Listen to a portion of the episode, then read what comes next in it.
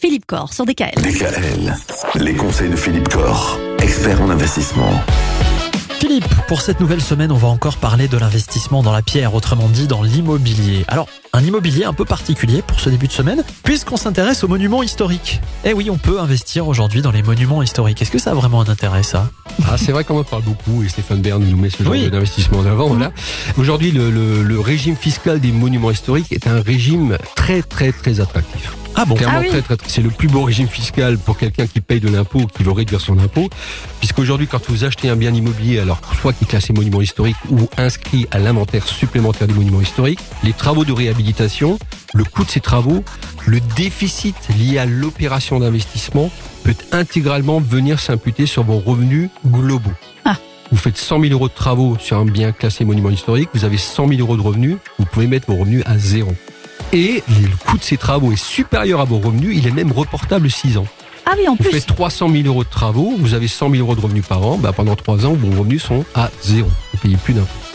Donc c'est un régime fiscal qui est très très attractif. Faut-il qu'il y ait des travaux de rénovation ? En règle générale, il y en a. Sur un bien classé, bon, souvent il y a des travaux là. Après, la grande difficulté, c'est que souvent ces opérations sont très très coûteuses, sont très chères. Pourquoi ? Parce qu'effectivement, ce sont des travaux qui sont supervisés par un architecte des bâtiments de France, souvent par la direction régionale des affaires culturelles. Enfin, vous avez donc des contraintes techniques. Il faut trouver des entreprises spécialisées, souvent c'est des anciennes techniques de construction, etc. Et vous êtes obligé de respecter certains types de matériaux, donc c'est très lourd, c'est très coûteux. Alors ça s'adresse vraiment à des investisseurs qui ont de très fortes fiscalités et qui sont amoureux, entre guillemets, de la vieille pierre, c'est-à-dire qu'effectivement qui ont ce plaisir de réhabiliter un monument chargé d'histoire. Si on est dans cette configuration-là, le régime fiscal des monuments historiques est absolument adapté. C'est un très très bel outil. Ah oui, en tout cas, c'est intéressant à savoir. D'autant que des monuments historiques, il y en a un peu partout en France. Il y en a encore énormément. Alors la difficulté aussi, c'est que souvent, ils sont un peu perdus dans la campagne.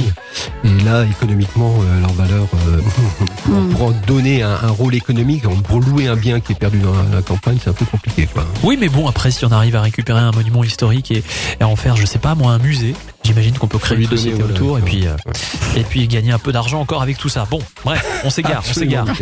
Demain, il y a des idées. Voilà. Demain, l'investissement dans les EHPAD. Est-ce que c'est une bonne idée d'investir dans les EHPAD ? Vous allez nous dire ça. Je savais même pas que ça existait, tiens. Eh ben moi non plus.